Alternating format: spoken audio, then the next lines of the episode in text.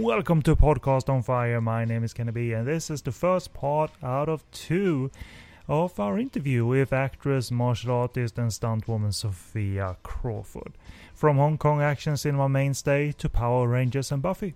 We're gonna get to it all, and I'm gonna let her tell her story shortly. But first of all, some very brief contact information. This is Podcast on Fire, and a little sub sub series subsection that deals in interviews. And Podcast on Fire is located on podcastonfire.com, along with all our other shows on this network that also covers Japanese cinema, Korean cinema, sleazy cinema. We have bonus episodes and also an interview archive that you're welcome to explore. Let us know what you think of these uh, interviews. I would very much appreciate that uh, feedback. Uh, we have an email, podcastonfire at googlemail.com. If you want to join us on social media, click the handy buttons at the top of our website, first leading to Facebook that the link leads to our page, but we also have a discussion group that you can reach by typing in Podcast on Fire Network in the Facebook search bar or just follow the link in the show post. And the group contains show updates and discussion and good natured banter between us all. So welcome in, we're a friendly bunch. And by the way, if this is your first uh, tune in uh, visit to Podcast on Fire, thank you very much. Hope you like this interview. Hope we have something to offer up uh, for you here on the network. And uh, thank you very much for your support. Uh, click the Twitter button to reach our Twitter feed. Click the iTunes button to subscribe to us on iTunes. And if you are an iTunes user, we would very much appreciate if you left a star rating, an honest star rating, and even a small written comment uh, about the show, good or bad, about the network, good or bad even. And that would very much be appreciated too. I write about the variety of Hong Kong and Taiwanese uh, movies uh, covering uh, a wide variety of genres as well. Everything from action to exploitation and uh, Taiwanese uh, children's movies and movies that have involved. Sophia Crawford as well. So goodreviews.com is the address. I have a little video hub where I post my video reviews. That's sleazykvideo.com and my tweets are available at so good reviews. So that's it for now. Obviously, we're gonna cut to my chat with Sophia Crawford, and this is part one of two. So hope you enjoy, and here we go.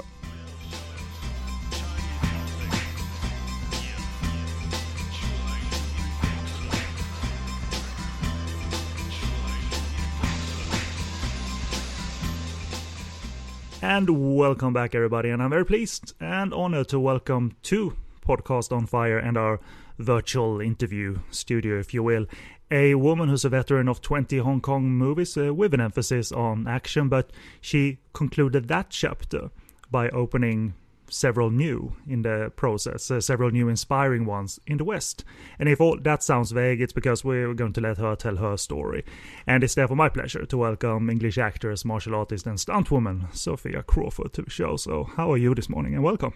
I'm very good. Thank you, Kenneth. Uh, thank you. Thank you for inviting me. Uh, that's our pleasure indeed. And uh, we're, we're always um, chuffed to get uh, a Westerner's perspective on the sometimes madness of making Hong Kong movies, whether uh, mid 80s, late 80s, uh, beginning of 90s. And you were certainly part of that. Um, at the golden era, and yeah. it's gonna be it's gonna be fun to hear some of those stories, I suppose. But we do set our sights on origin points, so that means we start with uh, where were you born, as a matter of fact? Well, I was actually born in London, in Hammersmith. I was there until I was about three years old. Um, I'm actually a triplet. There was five children in our family, and mother and father. We moved when I was about three, uh, three years old to the English countryside, a very, very, very small village, uh, about 30 miles outside of London, and it was essentially a farm town. You know, lots of cows and greenery and pastures. It was absolutely gorgeous. And we moved into a um, a kind of derelict old vicarage. My mother had fallen in love with it and was determined to uh, remodel it and renovate it. So we moved into this very, very large house perched on a hill with a beautiful panoramic view but on the exterior it looked all wonderful and oh i bet they've got masses of money and this and that but in, in reality it was absolutely a mess inside. It didn't have any floors and needed, needed an awful lot of work which is why my mum managed to you know my family got it for a very very decent price. And and um, so I essentially grew up for most of my time um, in this in this beautiful uh, countryside um, with my family. Why would one ever leave such a uh, such a vista? But you, you certainly left for for great vistas and then and uh, then some um, uh, in in uh, not in your later years, but but later certainly. But you know, still when looking back on on on that that, that upbringing and those sites and those conditions, uh, do you ever look back and think like this was such a like or rather what was such a crucial part of my life's journey. Like, do, do, do you think back on England being such a crucial part of that journey? Is there anything that you're zeroing on? Well, the funny, funny thing is, looking back on it now, you know, sometimes I was, I think to myself, oh, how I wish I had been somewhere where I could have had um, access to training.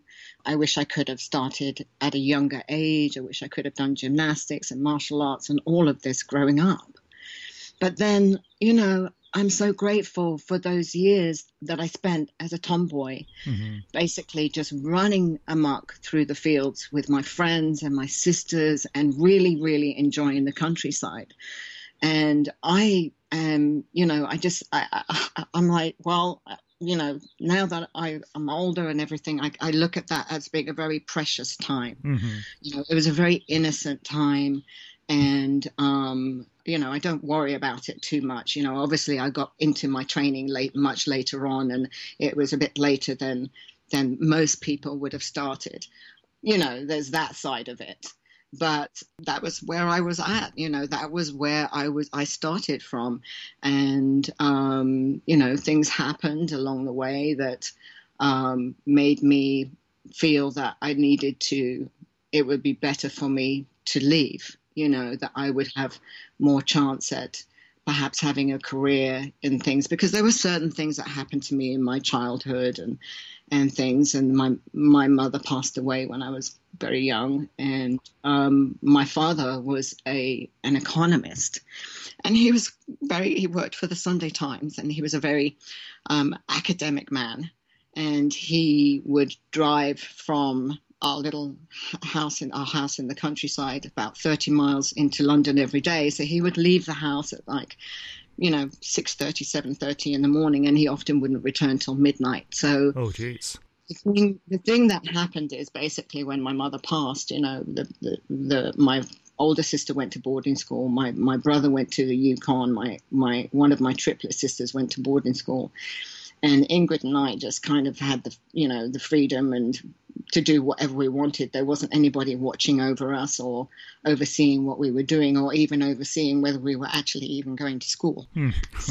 eventually, what happened was we sort of became quite rebellious, and I ended up, you know, missing school and sort of hanging out in London and um, I joined the whole punk movement. I, I, I, see that you have a mohawk, and it's funny. I'm, I'm, I'm a latecomer to the punk movement. I did all that. I did all that. I was I was one of the punks on the on the King's Road in the eighties. You know, getting pictures taken by all the tourists, wow. and you know, I mean, it was um, a really, really, really crazy time. You know, there was I just had so much freedom to just do whatever I want, and there are pros and cons to that. Okay, so, but what happened was I ended up, you know, kind of getting in trouble a lot at school. I ended up fighting a bit and I got expelled from dyeing my hair and all these crazy things. And I ended up, I think I went through about five different schools until finally it, the Kent County Council, which is the county that we were staying in,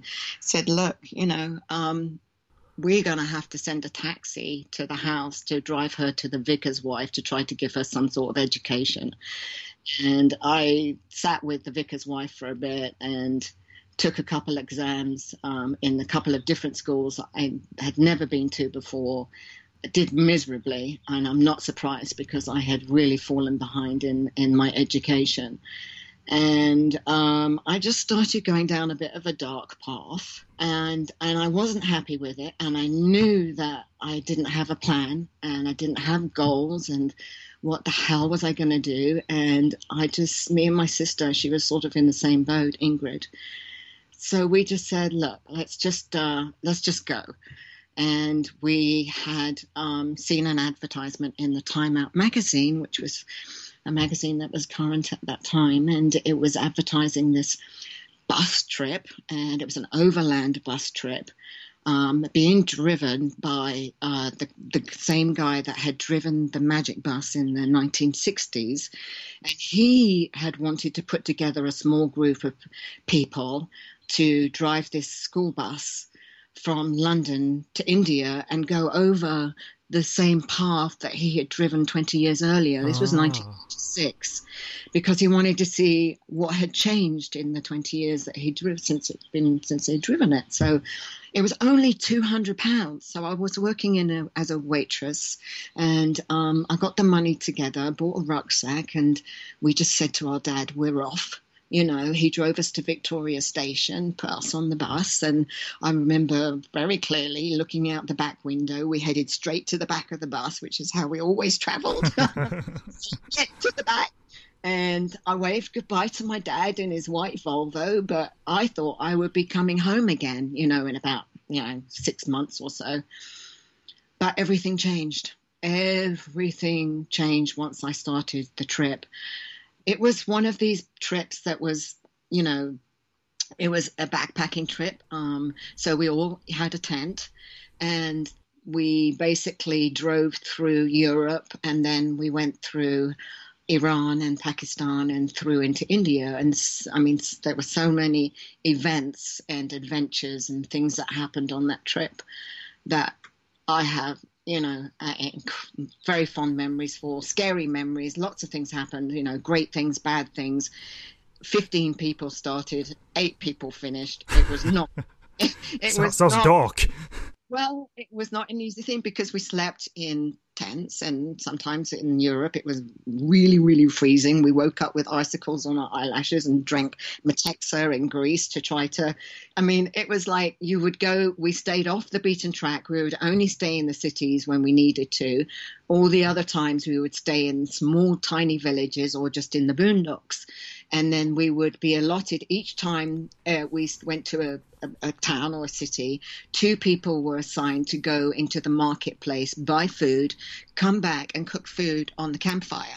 Wow. Um, so, and we had a rotation system where each everybody was, you know, rotated. And so Ingrid and I always had fun time when it was our days to cook. We really, really enjoyed it because when our mother died, um, we, I mean, we started cooking and, and cleaning and taking care of ourselves from the age of nine. So we were very, very adept at, at cooking and stuff like that. So I think we became when we when it was our turn to go out and get the food and stuff everybody was like yeah it's ingrid and sophia because they knew they'd get a good meal. That trip was absolutely fascinating but it what happened was when you're traveling across country, and you often you, we would meet travelers that were coming from the east, and they would we would love to always hang out and very very chatty. We talked to a lot of people. We always sort of went into the marketplace and hung out as much as we could with locals and ate locally and everything like that. But they always came back with these most amazing stories of Thailand and Bali and and you know Hong Kong and Japan and the further I le- went away from England, the more I realized that I wanted to just keep going. I, I, had had no intention of going back. It was like this is it. I just want to keep going and see what I can discover, and what perhaps I can do for myself because I realized that I was at a complete dead end, um, much to my own destruction in in England and if I didn't do something about it, then I wasn't sure what was going to happen to me. It's kind of a blessing, it sounds like, in a way, because you were not going in on this journey knowing from media, you know, the, uh, TV and so forth, what exactly was ahead of you. Anything you, you, it sounded like you went into on this trip from scratch and took in these experiences as they came, good or bad experiences. And it almost sounds like that path of discovery became your own individual path rather than some preconceived notion of what India's going to be like, what Thailand's going to be like, and um... I had no uh, because we didn't have a television growing up. I mean, we later on got a black and white, small black and white television, but we never watched it. We were always outdoors. I was a tomboy, you know, just playing and and this kind of stuff. And um, we didn't have magazines and stuff sent to the house. There was there was very little media in our house except for the Financial Times. My my father's head was buried in it, and he had mountains and mountains of it. Um, so it was basically um, uh, the TV was used for a Saturday night when we used to watch Hammer House of Horror and Sweet. we would have a hot tea. That's how I used to love watching the old Hammer House films. I loved watching um, that stuff growing up, and and I think I used to watch the New Avengers when that came around, and I, I adored that and was inspired by Purdey. Um, but at that time, I had no idea why. Um, and really, I knew nothing about martial arts at that time, dare I say it. I mean, I knew who Bruce Lee was, but. It's not, it's not a bad leap off point. uh, you know, people are kind of surprised that, oh my God, you didn't do this and you didn't do that. And I'm like, no, not till later. Well, heck, what you did was something they didn't do, right? So it's still an individual path that you went on that uh, no, no, no, no one can ever take away from you. No, every, and everybody has their individual path. Every stunt person, every actor, anybody that you talk to. I mean, I've sat down on the set and listened to some of the most fascinating stories, and I think my story is kind of boring in comparison. I mean, everybody has their own path and is, you know, and it however, it's a very difficult industry to get into. Um, so, and especially in Hong Kong, it was a very, very tight industry. But I didn't know that back then. I only realized that in, in looking back at it now, you know. Did, did you, uh, is it true that uh, when you ended up in Thailand uh, that that you encountered uh, either cast a crew or the set of kickboxer, or um, am I completely off base in terms of that? No, no, absolutely right. When I um, so after we got off the bus in India, I'll just keep this really short. My sister and I jumped off, and then we travelled down the coast, you know, all the way down to Goa and did that whole backpacking trip. We spent about another four or five months in India and then through to Calcutta up to Nepal and a few months in Nepal. And then we hopped on over to Thailand. And Ingrid, you know, ended up going back to England. Um, she wanted to go to South America. She'd asked me if I wanted to go. And, and I just said, I'm so sorry, Ingrid. I said, I don't know what it is about Thailand, but there's something here. I feel like I need to stay here. Mm-hmm. I love the people. I absolutely love the everything about Thailand. And so what I did was I found a room in a sort of a, a lodging where it was just for women. And um, I got talking to the women there, and um, I managed. I started. Um, what, what happened was the women, when they found I was English, they started knocking on my door asking if I could write letters to their Western boyfriends. Oh. so I started sitting down and chatting with them, and they were lovely girls. Many of them worked in clubs and stuff like that, and were trying to make ends meet and, mm.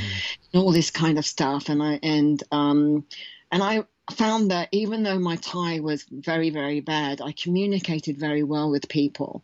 And I thought, well, maybe, you know, to make money, I could teach English here. And so I ended up getting a job at the Central Plaza Hotel. And I was teaching the staff there um, English.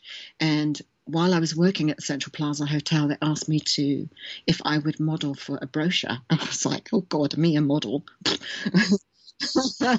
I'm okay if you want. So I did that, and apparently I did a good job, and I joined Central Casting. And then Central Casting called me to be an extra on um, Around the World in 80 Days with Pierce Brosnan and Julia Nickson. So I went and shot that, and oh God, I was like, oh God, this is it, this is it, this is what I want to do. And then I did Kickboxer. Was it that uh, was it that impactful? I'm I'm I'm not saying this in a dismissive way, just being an extra, but what was the the atmosphere, the aura of the movie set or the the creativity in the air was that, that something that struck you hard? It was the creativity. I was watching all the different departments and watching how they uh, how they collaborated and then just the whole vibe on set. And also um, i'm very ch- i just i always love to talk to a lot of people. And so I really enjoyed being in a big crew and, and chatting with everybody and hearing their stories. Mm-hmm. Um, so I thought, oh God, if you could do this every day, you know, I'd be very, very happy and get paid for it and be go to these amazing locations. Absolutely love traveling. And so on that first project um, around the world in 80 days, we went deep into the jungle and we were shooting on this train. It was very, very hot and very, very humid. And we were in these very big um, period dresses and I was sweating my ass off on this train. I was like, I don't care. uh, but I, I didn't, you know, I was just, it was just a great, unique experience for me, I guess, because I'd never had anything like it. And, you know, all of the work that I'd been sort of thinking about doing back in London involved maybe sitting behind a desk. I mean, I went to a typing school, tried to learn how to type, and I was just like, oh God, I just I can't sit behind this desk every day. It's going to drive me mad. So yeah, I just felt that the physicality of it, and in some sense, you know, just the fact that I would had the opportunity to perhaps travel to places that I'd never been to before and couldn't afford to go to, um, I was like, oh yeah, you know. And this is what 200 pounds gets you, you know, uh, plenty of experiences already, right? Like like like uh, from that point up to this point with Thailand and uh, and kickboxer. Uh, what was the specifics on kickboxer in terms of uh, what you did on on the show? I just worked as an extra, you know, and all I did was uh, there's a scene with Haskell Anderson and John Claude sitting in, I guess it's some type, type of nightclub, and I'm sitting there in the background. And you can see me with the dark hair, but you'd never recognize me because I did have dark hair back then. But this was that also one of the things about this film, particular film, is working in Thailand. Most of the camera equipment came from Salon Films, which came from Hong Kong. So many of the the camera department were from Hong Kong, and I was remember chatting to one of the camera guys. I think actually maybe the AD, and he was saying to me, you know, I was talking to him and I was saying, look, you know, I'm not really sure what, what I'm going to do in Thailand because I'm having problems with my work permit. I'm not quite sure how much longer I can stay here or what to do about it. And I don't want to go to England. And maybe do you have any advice? And he said, Well, I don't even understand why what you're doing here anyway. Most of the films are made in Hong Kong and you're a British citizen, right? You have a British passport. Why don't you go to Hong Kong? It's a British colony. And I thought, uh, duh. I absolutely love it. But look, if I want to make films and I'm serious about making films, then I probably had better go to Hong Kong and, and see if I could try there. I sold my backpack and got rid of my room and after I'd finished that movie I was I found myself in Hong Kong relatively quickly with just a plastic bag and and thinking okay I'm here now what do I do now it's so crazy sometimes to think of these stories, especially if, if you, uh, when you get older and reflect how sometimes it, it seems like you go into some places, uh, some travels, some countries without a safety net. But some, I don't know, in the moment it doesn't feel like I need I need a safety net, otherwise I won't go. It just sounds like, yeah, that that surely is the straight arrow forward. I never I never worried about that. I never worried about being broke. I never worried about what the conditions were, where I was sleeping. None of that mattered to me at all. Um, and you know, a lot of the conditions, you know, were were very bad and very poor. And there were times where all I had to eat was a couple of hard-boiled eggs, maybe a can of tuna if I was lucky, because uh, that was all I could afford. I and you know, um, I I slept in very dumpy places. Uh, but I didn't care. I honestly didn't care. It was better than sleeping in a sleeping bag on the street Hey, it's that mixture, I guess, of uh, what drive you have currently in you, and and you adjust to current conditions.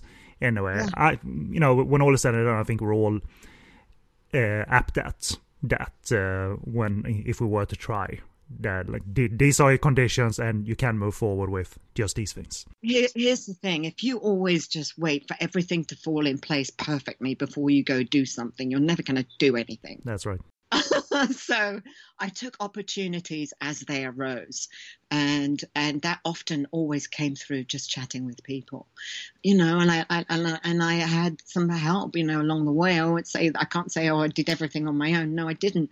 Um, I when I got to Hong Kong and I I did basically what I did when I was traveling. Um, I went to Chungking Mansions, which was kind of the famous place where everybody was, all the backpackers stayed. Mm. And so I went there, and I and I'm I ran into Mark Houghton and Steve Tartalia and and uh, Bruce Fontaine and, and, a bunch of people, the Western guys that were working in Hong Kong films at that time. And so they, I was, I went to them, and um, hung out with them and just basically grilled them and asked them a lot of questions about what are you doing, how do you get in, um, this kind of thing. And then I joined a modeling agency and um, and then decided to try to gather pictures and things like that. And then I went to the phone booth, which nowadays are almost non-existent. Hey kids, let, let us explain to you about phone booths for into the phone booth and pulled out the yellow pages and um, I looked up all the film studios that were there in Hong Kong and so I wrote down the addresses and I just went and visited each and every one of them. And I went in and I took some photographs and, and I said, Hi, you know, I'm Sophia, I'm an actress and I would really, really love to work. And through that, I got an audition for um, Who Cares?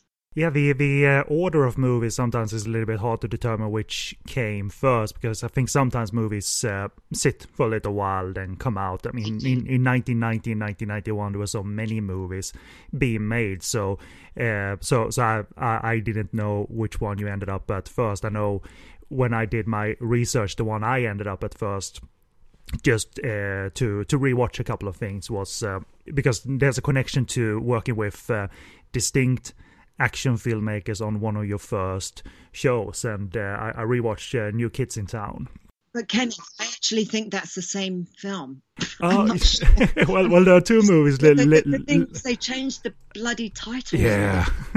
well, well, I know there's a separate movie called Who Cares too, but you're, maybe, you're... maybe it wasn't that Who Cares. Then maybe you're right and I'm wrong. but uh, regardless, uh, on, on, that show, you had both uh, on and off screen uh, talents such as uh, Lau Kar Leung, and he, I believe his nephew directed that movie. So yes, yes, yes. Yeah, no, no, that's it. That was the first one. New Kids in Town. Oh my god. Which one was Who Cares? I can't even remember. I, I, I don't think I've seen that one. It's probably buried on VCD or something like that. Out of out of old movies to come out of Hong Kong. But were, were you at all familiar with what Hong Kong action cinema had done? Uh, you know, po- post Bruce Lee and what have you. No, everything was brand new. I didn't know who Lau Kar Leung was. Um, I didn't. How could I? You know, I I was very rapidly trying to educate myself um, through talking to the guys. And um, i started to i spent most of my days and a lot of my money going to the video stores and renting videos and watching hong kong films. I didn't know who he was, and maybe that's actually kind of a good thing when I auditioned for him, uh, because I wasn't overwhelmed and intimidated by his stature. And you know what I mean? Sometimes if you know the background of somebody, you you you know you can kind of freeze up a little bit, but I didn't. It becomes a bit more sincere. I think um, it's uh, it's more I don't know professional rather than uh, awe-inspiring at the same time. That might and and that might squash you know creativity and professionalism if you're just in awe of, some, of someone. So I went into this audition and um, and I was very clear about my background um, I said to them, look, you know, I, I've had some fights in schools, but I've never trained in martial arts. i am very gung ho and um, eager to learn. We there was another girl there, and the fight coordinator basically went through the action and um, just said to me, "Look, I'm going to show you what the action is, and I just want you to copy it to both of us, me and the other girl." So she went first, and she did it, and then I went and after I'd finished, um, before I even left, he told me that I had the job. And personally, I was actually kind of shocked because I was like, oh God, I thought I did a horrible job. Um, but he said to me, he said, look, you know, I, I can see that you don't have training yet, but I, li- I really like the the your heart. He says you've got heart. I can see that. Wow. And and um, you should train. And I said I'm gonna train. Believe me, I'm good.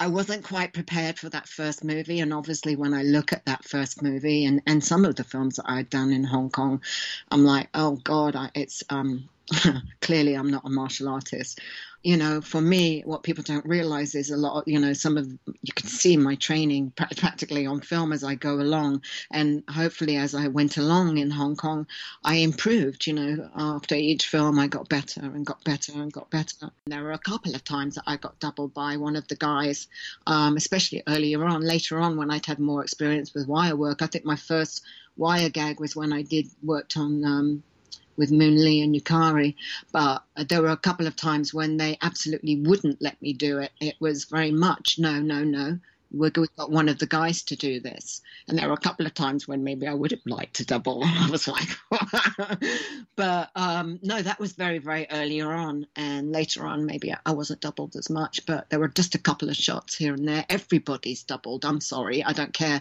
If you come out and say, oh, no, I never had a double, you're probably not telling the truth. You can clearly see it. As a stunt woman, I can clearly see when somebody's doubled. You know, Cynthia was doubled a lot of times, and, and so were the guys. I mean, we all were. It's a testament, though, to to how well sometimes Hong Kong cinema, Hong Kong action cinema, does stunt doubling because it's sometimes I don't pick it up. Sometimes it's way too obvious, and you just sort of think like, well, they didn't have a lot of time to do it on the show. It needs to move forward, and you know yeah. that second doesn't matter for the enjoyment of the film. That it, it looked like Cynthia was doubled by someone in a in a wig or anything. But um, and there's absolutely no shame in it. I exactly. mean, come on you know this is a business and this is what you know trying to actually trying to keep people safe so. I, I really admire that you built that uh, and had that built in that drive to improve and learn and absorb and all of that. And then you within all of this you do, do you kick off your actual martial arts training and not just fighting for film within uh, within uh, working in hong kong films as well or how did that journey go well, I started my, my martial arts journey. I actually started training with in the, initially with Rambo Rambo Kong. He and he you know passed away not that long ago. Mm-hmm. Uh, him and I um, had a good friendship, and we used to train together in Kowloon Park. And he really started me off with the basics and some gymnastics and stuff like that. And we trained very regularly in the park. And then occasionally I would train with um, Mark or Steve or, or, whichever guys were available. I'd jump, they were having sessions constantly and I'd just jump in with them. Mm-hmm. And then I also um, trained a bit with Yukari once we had worked together.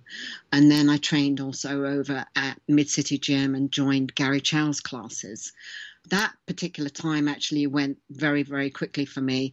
But I, when I came to America, then I started training in Taekwondo with Jun Chong, Danny Gibson, and um, uh, Simon Rhee, and and started, you know, training for belts and, and, and this kind of thing.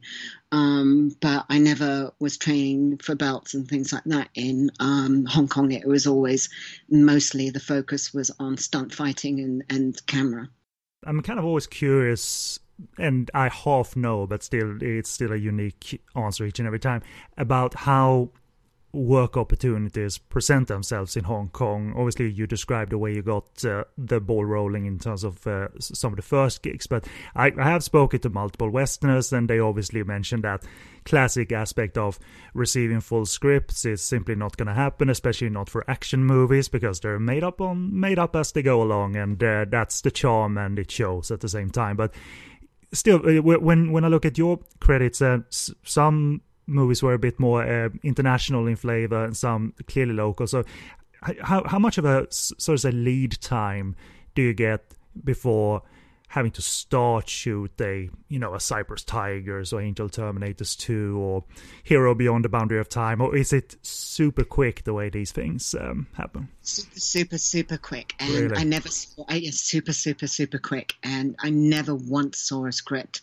I never once got a breakdown of my character. I never once got any. I really wasn't. I was very. I was usually just told that I was going to fight and who I was going to fight with. Uh, so I didn't know what the story was about, just the genre. Oh, it's a comedy. Oh, it's this, it's that. It's, you know. no, I I, I improvised quite a bit and watched what was going on mostly, and some most sometimes it was very difficult to understand what was going on because I wasn't fluent in the language. I could only pick up a few words here and there. And I would have a translator that would give me a piece of paper right before I went on camera and saying, You're going to say this in, in uh, Cantonese. Um, memorize it, and then what I would do was I would memorize it, and then if I forgot the dialogue, I would start counting numbers. Right. Yeah, I've heard that before. Like They they shove yes. people in front of the camera, count to ten, we'll dub it afterwards. Yeah, exactly. And you got kind of good like that. And so it was very animated. You know, it's funny. I mean, that actually worked well for me later on when I ended up doing Power Rangers because I was animated in my movements and which you are over there. Um, the subtleties were you know, it wasn't very subtle. So I, I, um, as you know, when you do that, you know, you know that thing where you've got the gun, you point it, you look at it, you make a big expression, and then you dart forward or mm-hmm. you turn your head really fast, and all your movements are very quick, and you know what I mean, methodical. So anyway, but I didn't. I mean, that made no difference to me. It was all part of the experience and part of, you know, the charm back then. And that's how they operated. And, you know, we didn't, most of the equipment wasn't very good. We were still using very, very thin cable, which snapped very, very frequently we were um, falling onto mattresses and boxes. There was there were no proper harnesses. We were using leather straps and, and things like that. Everything was sort of put together quite shoddily, I might add but yet the camera man i was always the way they shot the films the way the, the the efficiency of and the speed of the productions and the creativity of the content that they were they were filming the action the design the the, the stunts the falls i was absolutely in I looked at these guys and I thought, how the hell are you standing? My God. And I saw a lot of accidents there, you know, and, and that was just all part of it back then. And it was very, very, very unique, you know, and really, really. And you, you look at the films nowadays and you, you look at, watch them and, and you can only imagine what it was like to be shooting it at that time because it was very different now it's gonna remain uh, timeless that era because nothing can replace physicality like that, and nothing can replace working so fast and thinking on your feet like these makers yeah. did, whether they were making uh, fast comedies or uh, fast. Um, fast action movies. Very good experience for me for me for later on because it meant that look, you know, you don't get married to a certain routine. It's like if things aren't working, you change it instantly. So you really had to learn to adapt very, very quickly, whether it was action or whatever was going on. It, it, it was actually kind of a good lesson, you know, being able to adapt quickly and and going from um, going to the west rather from the west and um, in terms of uh, working on movies in the west first and going to hong kong the, your experience was vice versa you came from this gung-ho hard as nails type of cinema that you where you had to be hard as nails and it or sometimes mm. it sounds like going to the west uh, is either either easy or it's too rigid because you need to adjust to your new rules and regulations, i.e., mm. i.e., you go from no rules and regulations to an actual rule system. Yeah, there's a lot more comfort in the West, and and also you've got contracts and things like that. I never had contracts initially. I think the last film that I did was my biggest payday and a proper contract and all that, but everything else was. I mean, sometimes I'd have to chase down my money. You know, I'd been paid cash and I didn't get it, and I had to go and find it. yeah, your your own uh, representation, I suppose. Um, uh, especially during that time, I can just imagine that you're your own, you're your own sort of um, agent, for lack of a better You're word. Responsible for your own loss.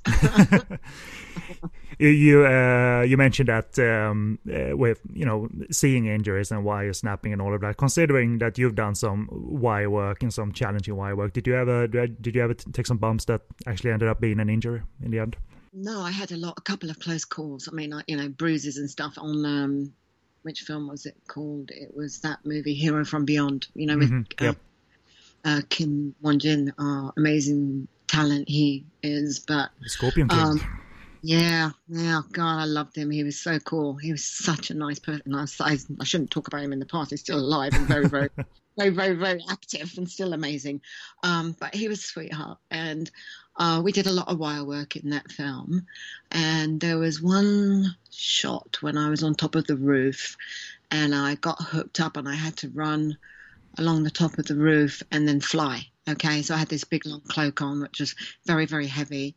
And um, we were about 45 feet up. And I started running and I felt the wire pick me up. And then when I was about seven or eight feet off the ground, the wire snapped. Oh, jeez. And so I fell. But it wasn't, it was a hard landing, but not, not a big deal. The thing about it was, was that I was so thankful it snapped when it did because in the shot, I run, although you can't see it on the take, and the wire picks me up, but it carries me over the edge.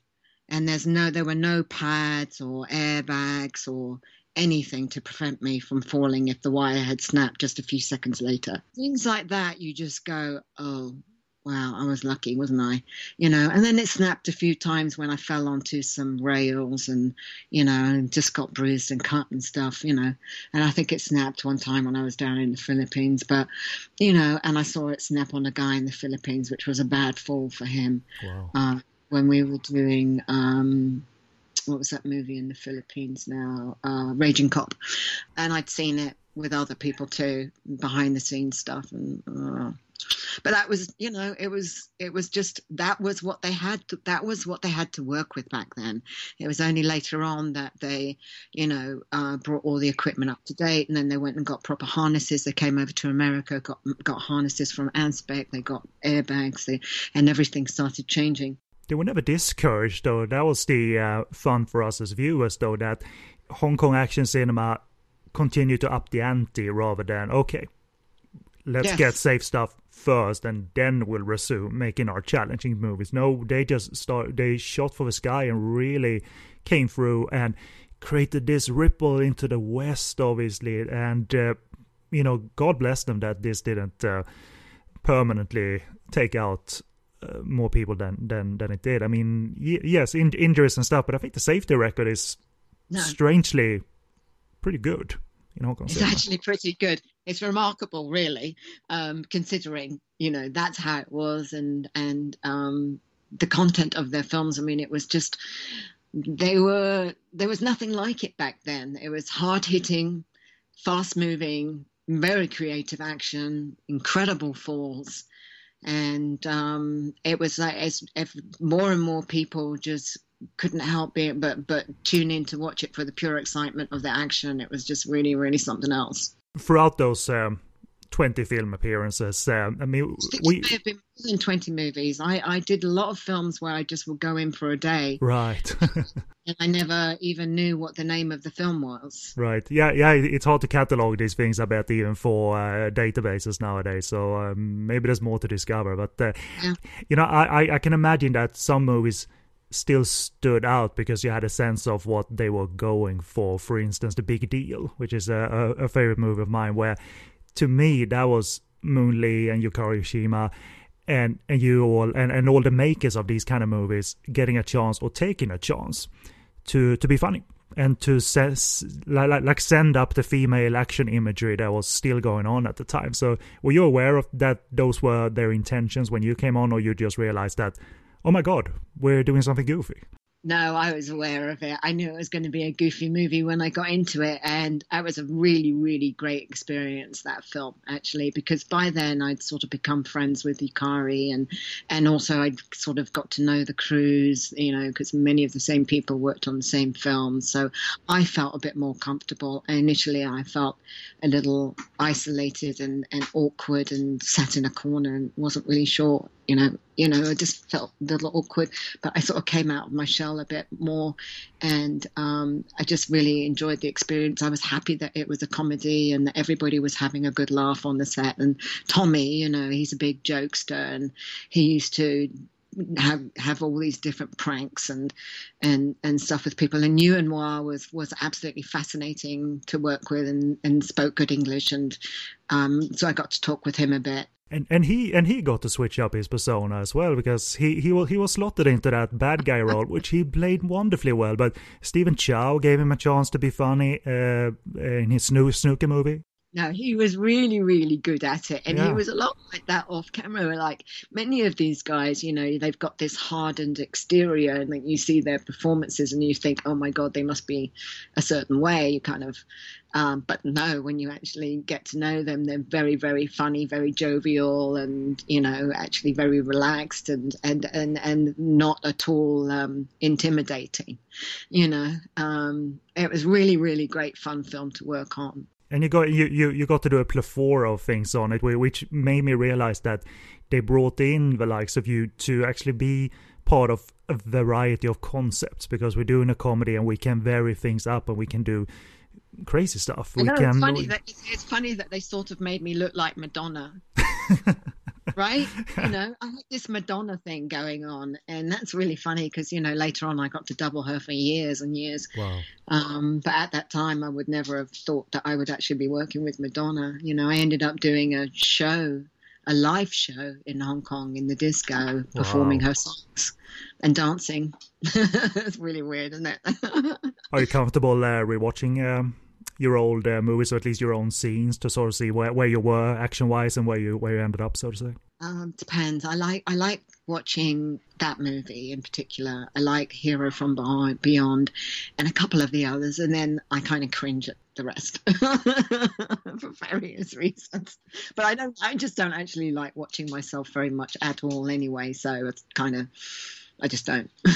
well, you can you can edit together uh, your, your, own show reel of the stuff you like and what's uh, what's uh, what you think uh, represented you during that time. And uh, the big deal and Hero Beyond the Boundary of Time should be in there. I mean that's a weird wild comedy. And then you guys come in during the last 20 minutes and the movie changes completely. And for the better because that's a movie that tries a lot and the comedy doesn't land. And then you guys come in and okay we got an amusement park scenario at an amusement park. So the movie, right. the movie ended well at the very least. Yeah, yeah. No, it was a blast. It was a really, really, really fun project. I really, really walked away from that one feeling good. How how long are you on a um, a show like Hero Beyond the Boundary of Time? Because yes, it's one sequence, but it's a challenging sequence technically and all of that. Are you there for weeks, or how quick were they back then?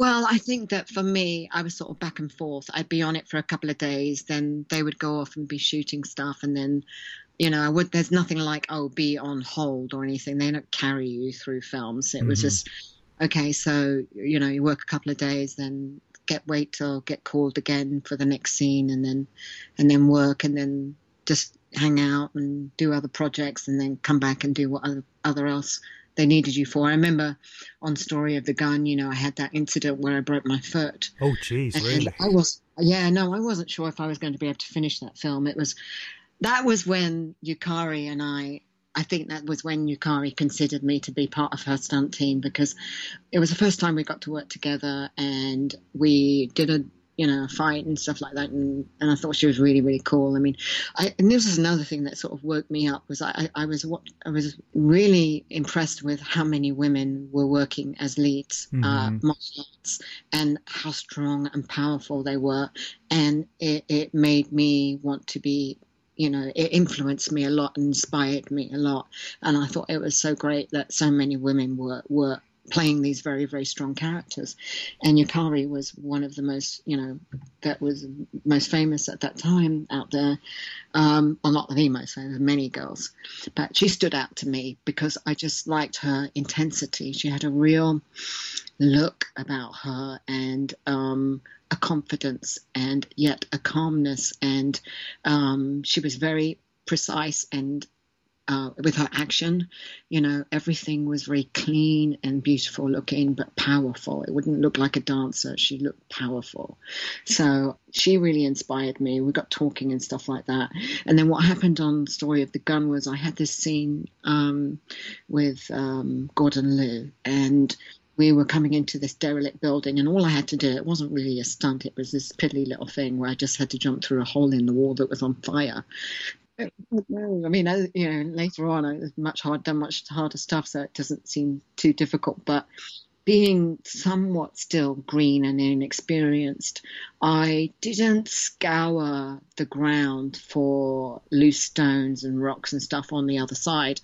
And when I jumped over, I broke a couple of bones in my foot Oh. um, and landing on a rock. And I couldn't walk. Um, but basically, what I did was I just. I was having a hard time walking on it, and then I had to run down the bloody hill with Gordon in this scene and I was limping. And I said to the director, I said, you know, I, I think I've done something to my foot, but I didn't go home or any, I didn't go to the hospital or anything. I just finished the day. And then when I got home, I couldn't get my sneaker off my foot. And I was like, oh, and um, so I managed to get it off with great difficulty and my foot was swollen and all black and blue. So i went to, i took myself to the hospital. I took myself in a taxi and and i went in there and got an x-ray and the doctor said well, you shouldn't be standing on your foot. Get off your foot. You've broken it. So he put a cast on my foot and then i called the director and i said i'm so sorry. I've broken my foot. And he said no no no no. He's like, no, no, no, no, no. He says, you've got the end scene, you've got end fight with Yukari on the boat and coming up. And I said, I know. No news to me, buddy. I know. So I said, look, look, look, don't worry about it. Don't worry about it. I'll be there. And so I cut the plaster off my foot and I just wrapped it up really tight with some bandages. And I showed up to work um, with crutches, and he gave me this look like, "What am I going to do with you?" And I said, "I'm so so sorry." And he says, "It's okay." He says, "I'm going to shoot you in the leg." And that will justify Oh, why yeah, that's right. on that foot. And I said, "Great, there you go, we got it." That's fit. That's thinking on your feet, man. It's uh, and so and then we did it you know because but it is the story of the gun, after all. it's So the story of the gun so i mean it was you know it was a little painful but no big deal i, I just really didn't care all i cared about was finishing the film um and i did and that and, and after that yukari said i want you i want you i says okay cool you passed the test. You broken your foot. So welcome, welcome to the club. welcome to the club and it's initiation But when all was said and done, did, did did the Hong Kong work dry up, or were you thinking I'm at another crossroads? I want to take this further, so it's time to move on, kind of thing, or what was the thought process? No, no, no. Things changed. I, I wasn't sure how long I was going to stay there. I was actually, you know, doing really, really well. And then, and doing much better and making much more money than I'd ever made in the five years that I'd been there. And then all of a sudden, it was this, um, the changeover was coming in 97, but expatriates were already leaving. This was in 1993. And all of a sudden, the genre started to go away from the modern action drama and moved into period piece, Yeah. period costume dramas, That's right. right? And so what happened was the Ko Fei started to go down to the Philippines. And I went down there and did Raging Cop, and I just thought, oh God, this is going backwards. The budget was bad, the production was bad, the action I didn't like, and and I thought, eek, I've really, you know, I, I kind of want to end on a good note here, and I don't think that it's going to change. And although I would have loved to continue to work in Hong Kong, there was no work for me as a Guaimui, you know, because Mhm. there just wasn't any need for me in the costume dramas. They used some of the guys every now and then as soldiers and stuff like that, Yeah. but they didn't have any use for us. So since there was no use for me anymore, I figured, well, I better, you know, make a move now. I've got a resume now. I've got some experience. Um, I'll just give it a shot. And so I just said, I'm sorry, Yukari. Yukari said, please come with me to the Philippines. And, and I said, I'm sorry, but I think that it would be better for me in the long run. I need to, I would really like to try English language films anyway. Um, I'd like to, you know, experience that and give it a shot, you know, so I left.